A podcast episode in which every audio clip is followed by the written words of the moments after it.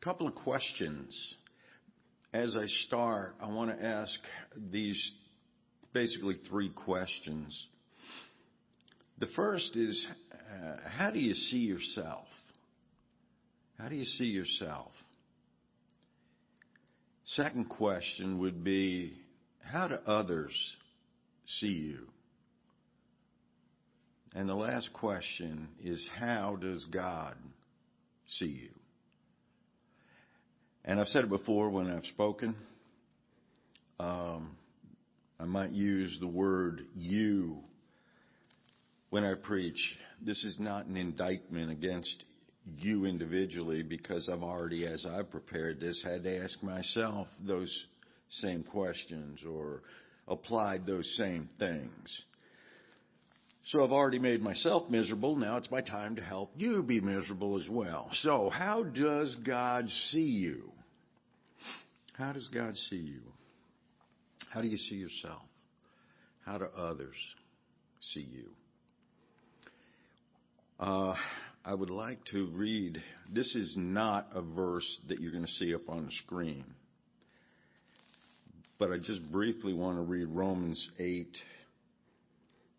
29. Most people are familiar with Romans 8:28. But the verse that follows Romans 8:28 says this, "For whom he foreknew, that's God. You already got it up there. That is amazing. For whom he foreknew, he also predestined to become conformed to the image, to the image of his son, that he might be the firstborn among many brethren.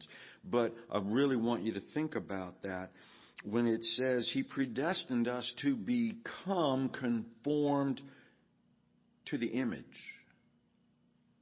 To the image of his son.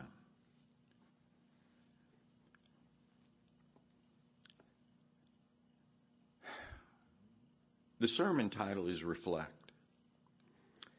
And I want you to think about that word reflect when it comes to this idea of image. The word reflect has two basic meanings.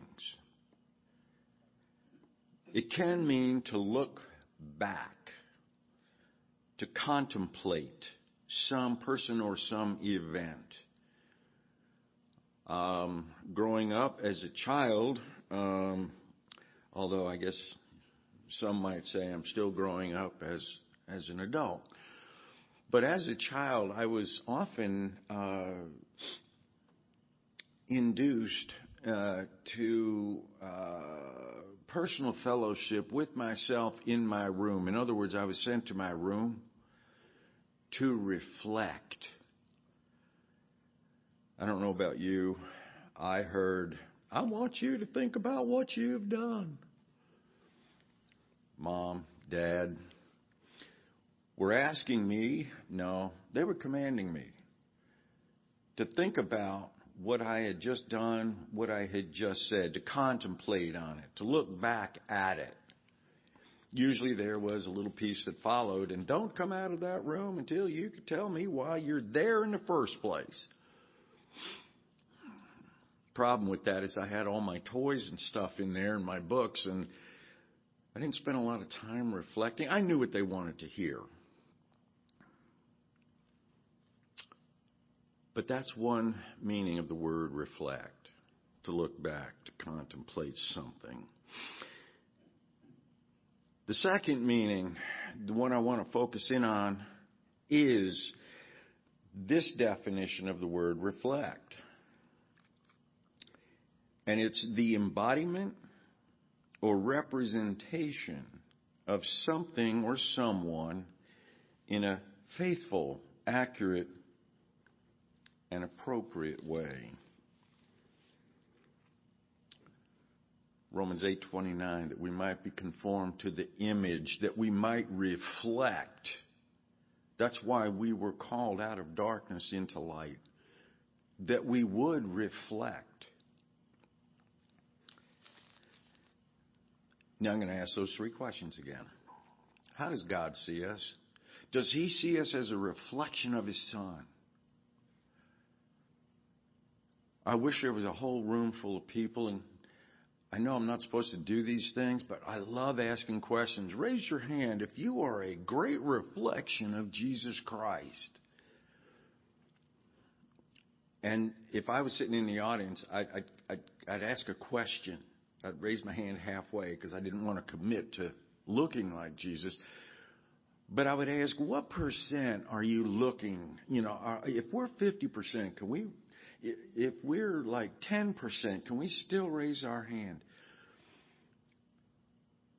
But how does God see us? Are we that reflection that He predestined us to look like?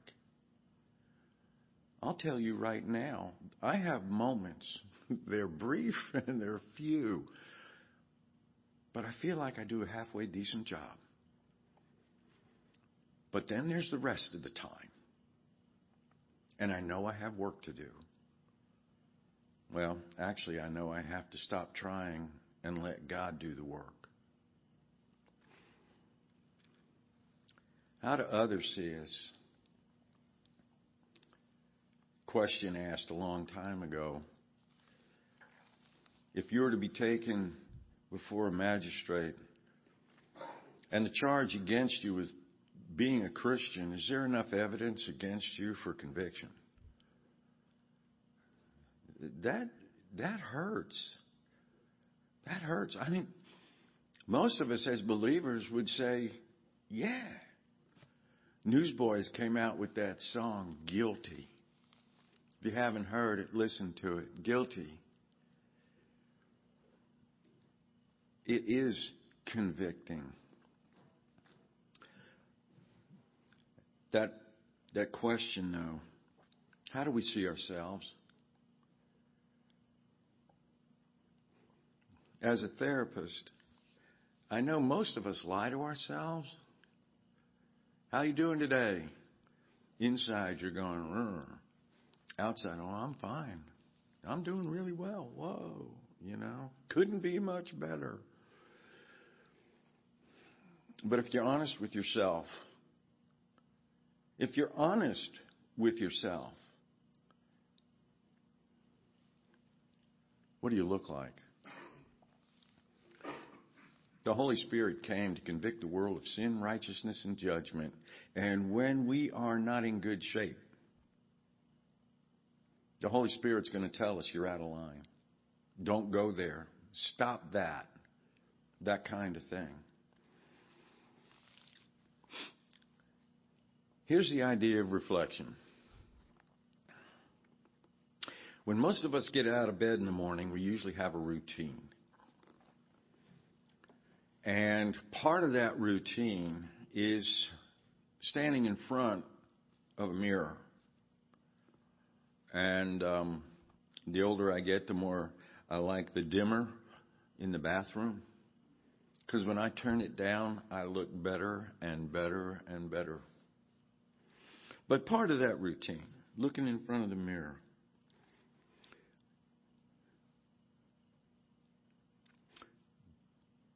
But to really get a good look requires that we look closely at our reflection. Um, I think Joy would, my wife, would attest that when uh, when I when I had hair and my beard was you know down to there, uh, when I got up in the morning, um, it was interesting. She would still smile at me and all, and then I'd I'd go in the bathroom and I'd look in the mirror and I'm going, man, love is blind. Because the reflection I saw was not all that hot. Needed help. But we do this look because we have an idea of what we want to look like to the world. God has a perfect conception of what He wants us to look like to the world. And if we say we want to look like Jesus, I love the Sunday school answers. You know, and somebody's sitting in front of you and, and you're talking with them and you ask them a question and they know what to say. I don't know if they believe it, but they know what you want to hear. But as believers, I think most of us would say we want to look like Jesus. Then let's spend less time looking in a physical mirror and look somewhere that's absolutely objective. That thing that doesn't look at the outside but looks at the inside because the outside is a reflection of the inside. What I'm talking about, what I'm talking about is this. Looking at God's Word looking at yourself and comparing the two. Don't listen to what others say about you necessarily. More importantly, listen to the Holy Spirit. What is He saying to you about you? I don't always find that enjoyable. But I will say, I've always found it productive. Eventually, it's positive, not positive feeling necessarily, but positive for the change that it brings. I read God's Word. I've been reading it for a long time. Probably some of you can relate to this. Do you ever have a, a day a week, a month of just one thing after another. And maybe there's just one person or there's this group of people and they are just on your last nerve. And you're reading your Bible because you should. You, I'm holding the Word of God in my hands. And as you're reading it, you're going, man, I wish so and so would read this. Stop it. It's not necessarily about them, it's probably about you. See, because it's not about your circumstance, it's about how you deal with it.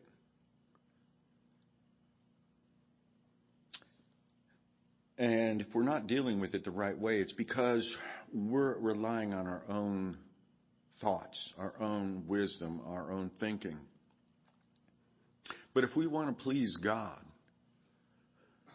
Jesus said he didn't come to do his own will. Well, we definitely shouldn't be trying to do our own will. God's Word exposes our innermost self, starts with us. And just like looking in a physical mirror, it will reveal flaws that need working on.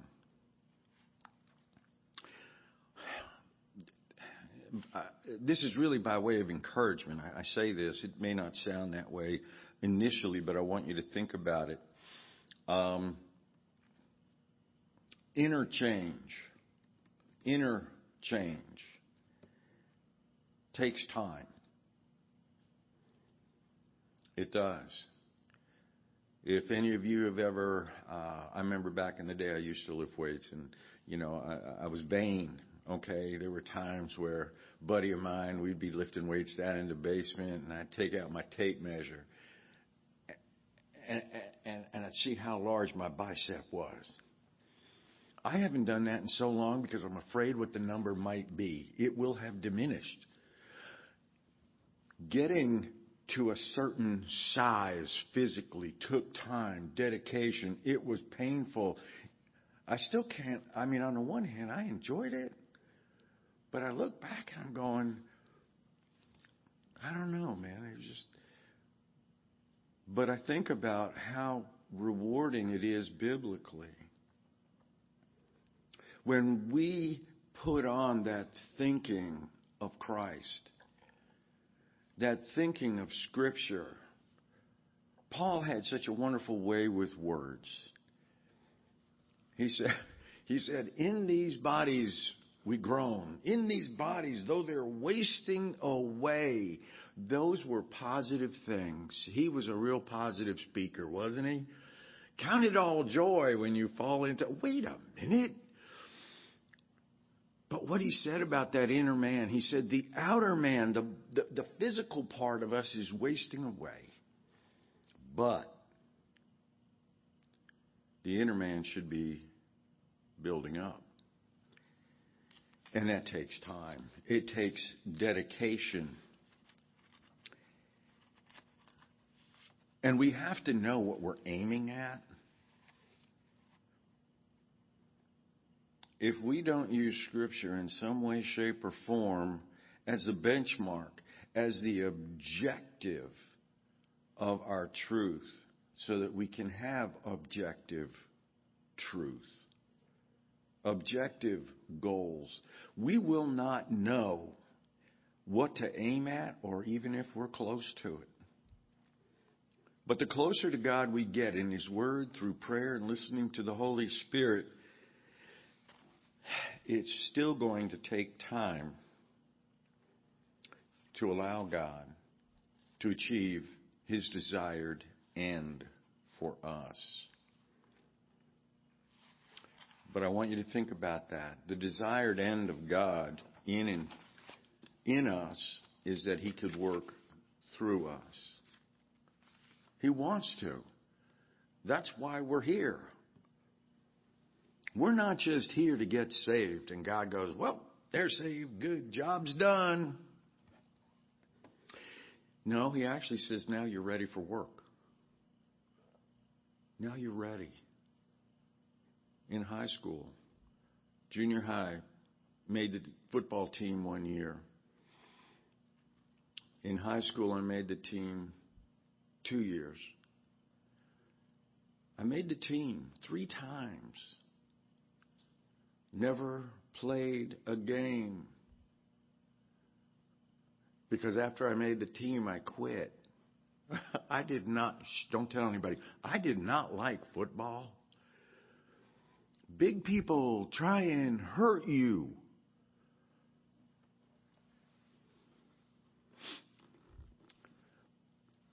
Just because we're saved doesn't mean the work is done. Our game isn't over. We're saved for a purpose, and it's a divine purpose. If you would turn with me to 1 Corinthians chapter 13 verse 8, you'll see it up on the screen. 1 Corinthians 13, I'm going to read verses 8 through 13. Most of you know 1 Corinthians 13 as uh, that love chapter. And it is, that's fine. But that's not the piece I want to connect with. Verse 8 says, Love never fails, but if there are gifts of prophecy, they will be done away with. If there are tongues, they will cease. If there is knowledge, it will be done away. Verse 9, For we know in part and we prophesy in part, but when the perfect comes, the partial will be done away with. Now, we could spend the next four, five, six months talking about when the perfect comes and what that means. That's not my intent. Let's keep reading. When the perfect comes, the partial will be done away with. Verse 11, when I was a child, I used to speak like a child, think like a child, and reason like one. When I became a man, I did away with childish things. Hone in on verses 12 and 13. For now we see in a mirror dimly but then face to face. Now I know in part, but then I will know fully just as I also have been fully known. But now faith, hope, and love abide, these three. But the greatest of these is love. Now, what I really want you to focus in on is verse 12, these two little words. Okay? It says, we see. For now, we see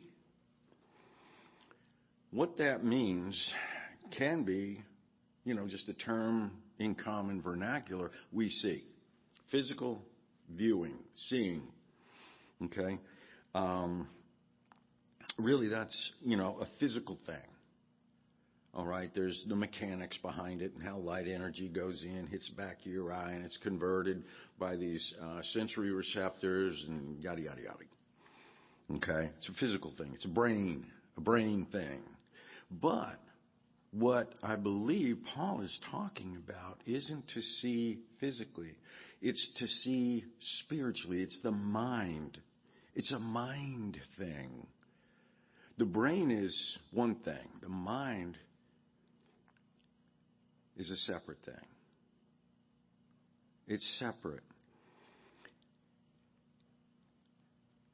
And I believe in this case it's a very spiritual thing.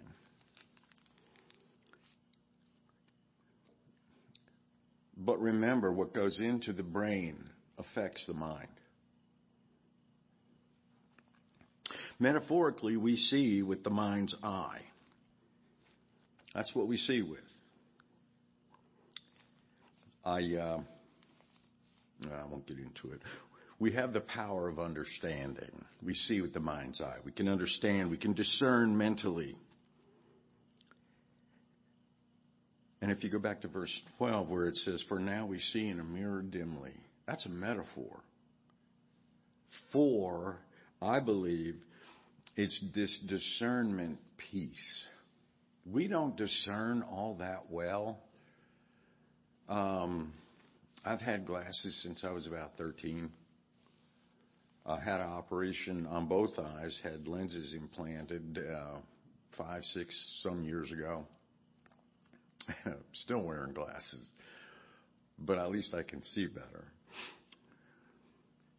But here, spiritually, when we put our spiritual eyes to this thing and we focus in on it, we begin to discern. We will only be able to go so far in this life in our maturity. I don't know how far that is.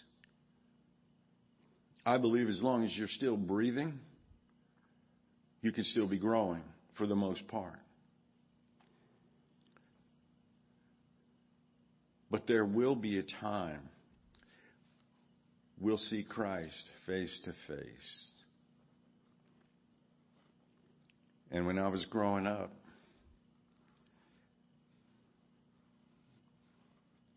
just learning how to drive, finally got my my learner's permit or whatever, and you know, you could actually ask a girl out on a date.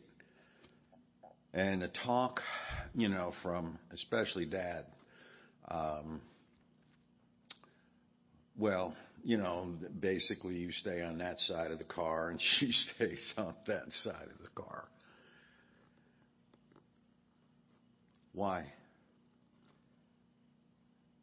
Because if I were to move to that other side of the car, did I look like Jesus or not?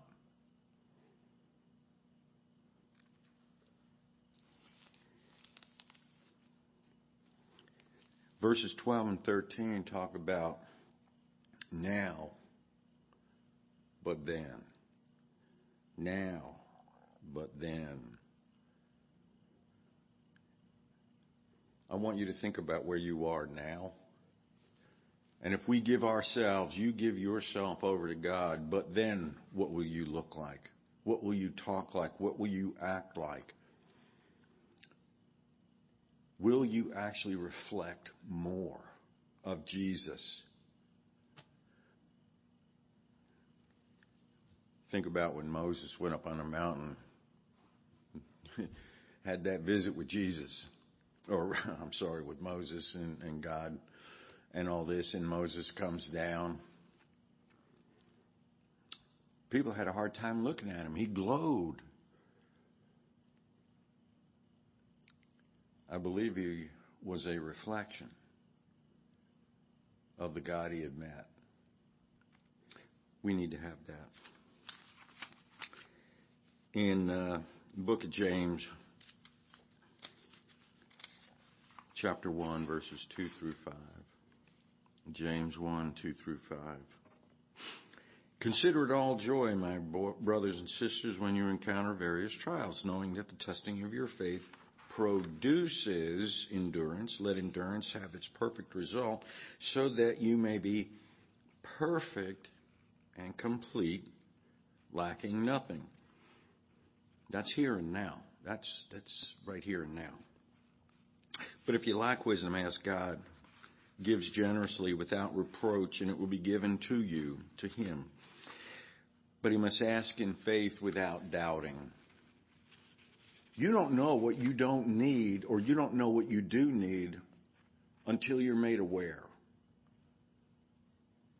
Okay? I mean, it's not real complicated. You don't know what you don't know until you know that you don't know it. I'll give an explanation for that when I figure it out. But anyway, the idea is if you have this inkling, this understanding, it's about searching.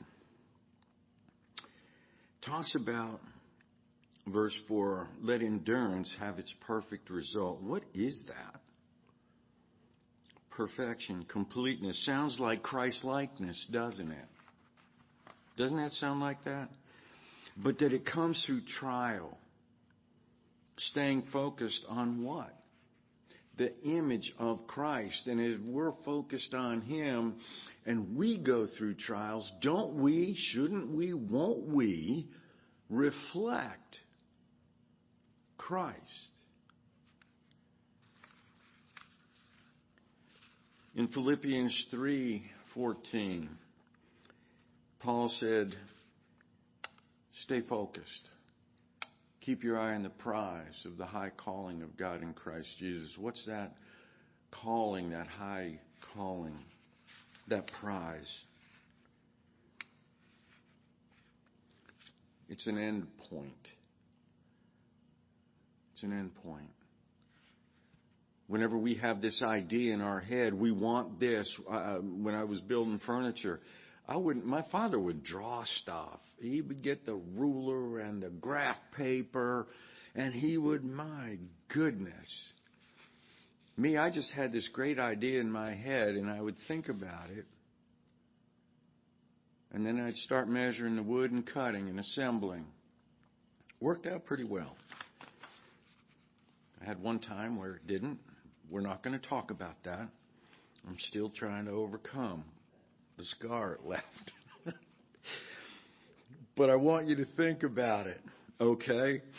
Staying focused on something almost ensures that you're going to hit the target. Riding a motorcycle, a bicycle. If you want to get over there and you're facing this way, look at where you want to be. And the body and the mind all does the rest if we are submitted to that image of God, that image of Christ, through His Word and through His Spirit, we will hit it. So let me ask you, what are you focused on? Does it look biblical? Or are you making it biblical in your own mind? Okay? Be careful with that one. Does it appear that that would be something that Jesus would have pursued, would have done, would have said? Or is it leading you away from the light of Christ that we are to reflect? That's why we're here. Isaiah 51 1 says, Listen to me, you who pursue righteousness, who seek the Lord, look to the rock from whom you were cut, and to the quarry from which you were dug. Look to the rock. You will appear like that which you pursue. I love little kids when they're going through that identity formation stage they see something on TV or, or what have you. And we've all done it. Don't, don't, you know, don't exclude yourself. Do you ever run around as a little kid with a cape on? Pretending that, you know, that loaf of bread was, you know, your sword and you were Zorro or something like that? Look to the rock from which you were cut. This is spiritual stuff. As a believer, as someone who's been blood bought, spirit indwelled, we've been cut from a rock.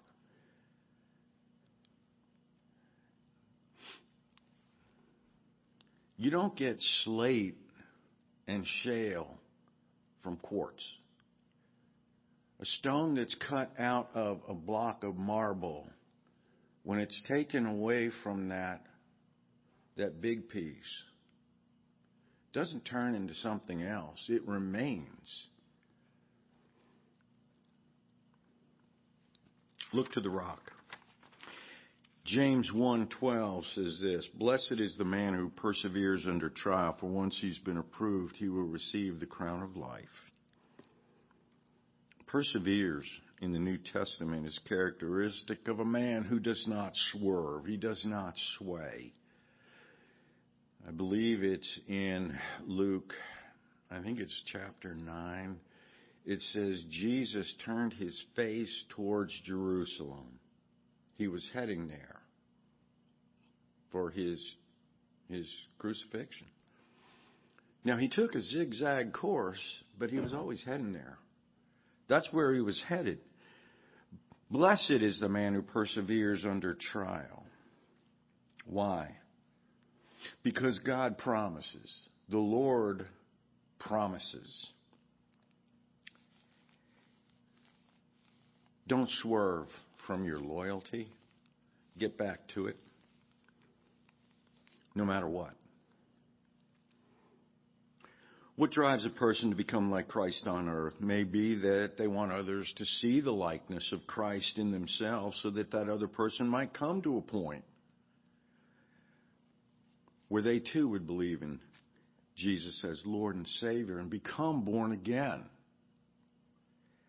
Maybe it's because they've come to understand that we serve a God who desires us, little old us, to reflect His Son and demonstrate our love to Him.